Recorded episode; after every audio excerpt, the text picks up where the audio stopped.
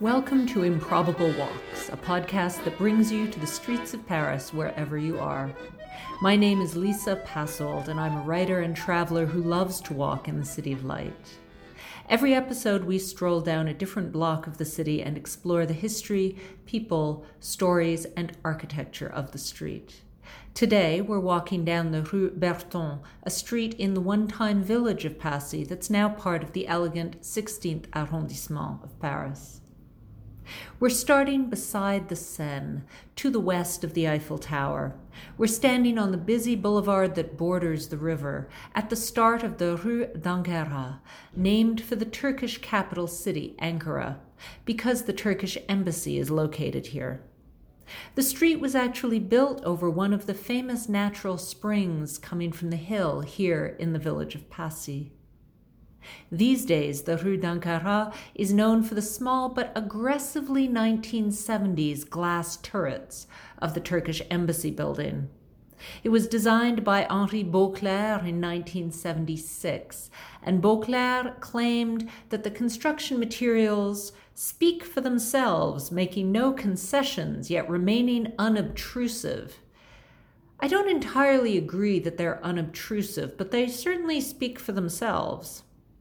There are also a few remaining hints here of an 18th century chateau which belonged to the Princess of Lamballe, a close friend of Marie Antoinette. The chateau became famous in the 1850s as a mental asylum run by the celebrity doctor Blanche. French poet Gerard de Nerval, famous for strolling with his pet lobster on a leash, was treated here as well as writer Guy de Maupassant, who died here of complications from syphilis.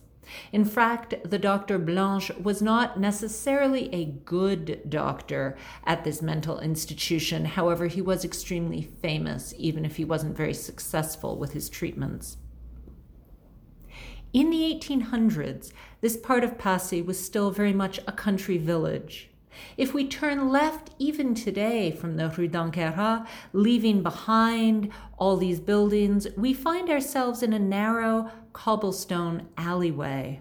The passage is lined on either side with rough gray stone walls, and suddenly it feels as if we're miles from the city of Paris. We could be walking down a little street in a village in Normandy. This is the Rue Berton. To our left, the hill leads down to the Seine, and to our right, houses rise above us, built right into the hill. As we walk along, we come to a boundary demarcation between the old village of Passy and the old village of Auteuil. These were both villages incorporated into Paris in 1860, but the old demarcation stone is still here in the Rue Berton. Right close to this stone is number 24 Rue Berton, which is a green wooden door, a porte cochère, that leads into the house where the writer Honoré de Balzac lived in the 1840s. If we walk through this door, we find the small courtyard of a three story house. It still feels very much as it did back in Balzac's time. Because of the hill, the main entrance and garden level apartment is upstairs on the top floor. And it's this garden apartment where Balzac lived.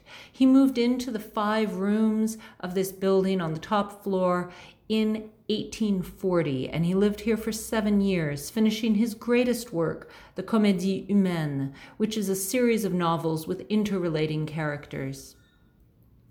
The house is surrounded by a lovely garden. Today, we have a superb view of the Eiffel Tower just across the river. But of course, when Balzac stood here, the Eiffel Tower didn't yet exist. and his time, there were still grapevines here in Passy, and occasionally the writer would pick lilacs and violets in his garden to send to his beloved, a married Polish countess. Balzac and Eve Hanska spent 18 years writing passionate letters to each other and finally got married after her husband died. Balzac wrote 90 novels and novellas. He liked to write in his study here, looking out at the garden. He often was cozily wrapped up in a white cashmere dressing gown, a very practical choice because I can tell you garden level apartments in Paris are often cold and damp. I speak from experience. Balzac had a very intense work schedule when he was trying to finish a novel. He would get up at midnight, write until 8 a.m., have breakfast, work until 5 p.m., have dinner, go to sleep for a few hours, then get up again at midnight to start all over again. Not surprisingly, he was a heavy coffee drinker. Balzac used to say that his novels were fueled by coffee, the way gunpowder fuels a battle. While the writer lived here, there were other tenants on the lower floors, and everyone shared the narrow staircase leading down to the courtyard that leads to the Rue Berton. This was ideal for Balzac because the writer was often in debt. Those cashmere dressing gowns cost money, you know. To escape his creditors, he would only open the front door to people who knew one of the secret codes he'd given them.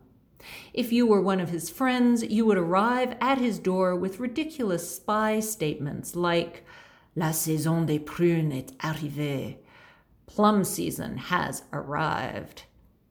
If you didn't have one of these secret spy lines to give the housekeeper, Balzac would run down the central stairs and escape out into Rue Berton, avoiding his creditors. Balzac was a very social guy. He was good friends with author Alexandre Dumas, the best selling author of novels such as The Three Musketeers. Dumas was the son of a famous revolutionary general, General Thomas Alexandre Dumas, who was the first black man to be a general in chief of a European army. The writer Dumas fought racial slurs and stereotypes all his life and used some incidents from his father's event, eventful career to become melodramatic moments in his novels. Balzac was also good friends with best selling novelist and hard working woman journalist George Sand. They had a very argumentative friendship. Balzac thought Sand was a terrible prude, and Sand called Balzac nothing but a beast. Sand loved to walk through Paris. She was well known for her habit of dressing in men's clothes when she went out, because it was cheaper and much more practical if you were going to walk through the cobblestone mud of Paris to be wearing men's boots and trousers rather than the impractical hoop skirts of the 1800s. Over the years, Balzac based several of his fictional characters on Sand. The most obvious is a woman named Felicity who wears trousers and smokes a hookah. Their friendship lasts until Balzac's early death in 1850. He was only 51 years old and he probably worked himself to death. He once boasted of writing for 48 hours straight, with only three hours sleep in the middle. His apartment here became a museum dedicated to his writing in 1960. The entrance is still upstairs at number 47 Rue Raynouard, but I really feel that this entrance from the Rue Berton gives us a much better idea of how the house felt when Balzac lived here. Given how much the writer loved coffee, it's appropriate that last year the museum put in a lovely new cafe. So the next time you visit Paris, you can sit in the garden admiring the flowers and sipping the writer's favorite caffeinated drink. If you enjoyed this improbable walk, please subscribe to the podcast. In the next episode of Improbable Walks, I'll be strolling through the lovely Palais Royal, talking about some of the amazing people who lived there, including my favorite French author, Colette, and the Chevalier Saint Georges, who was a renowned swordsman, composer, he taught music to Marie Antoinette, and the first black colonel in the Revolutionary Army. Please join me for that. Subscribe to get updates. For details about today's podcasts, how to spell the names of the streets, historical figures in today's episode, and a map, please visit my website, lisapasold.com. Thank you so much for listening, and until next time, see you in Paris.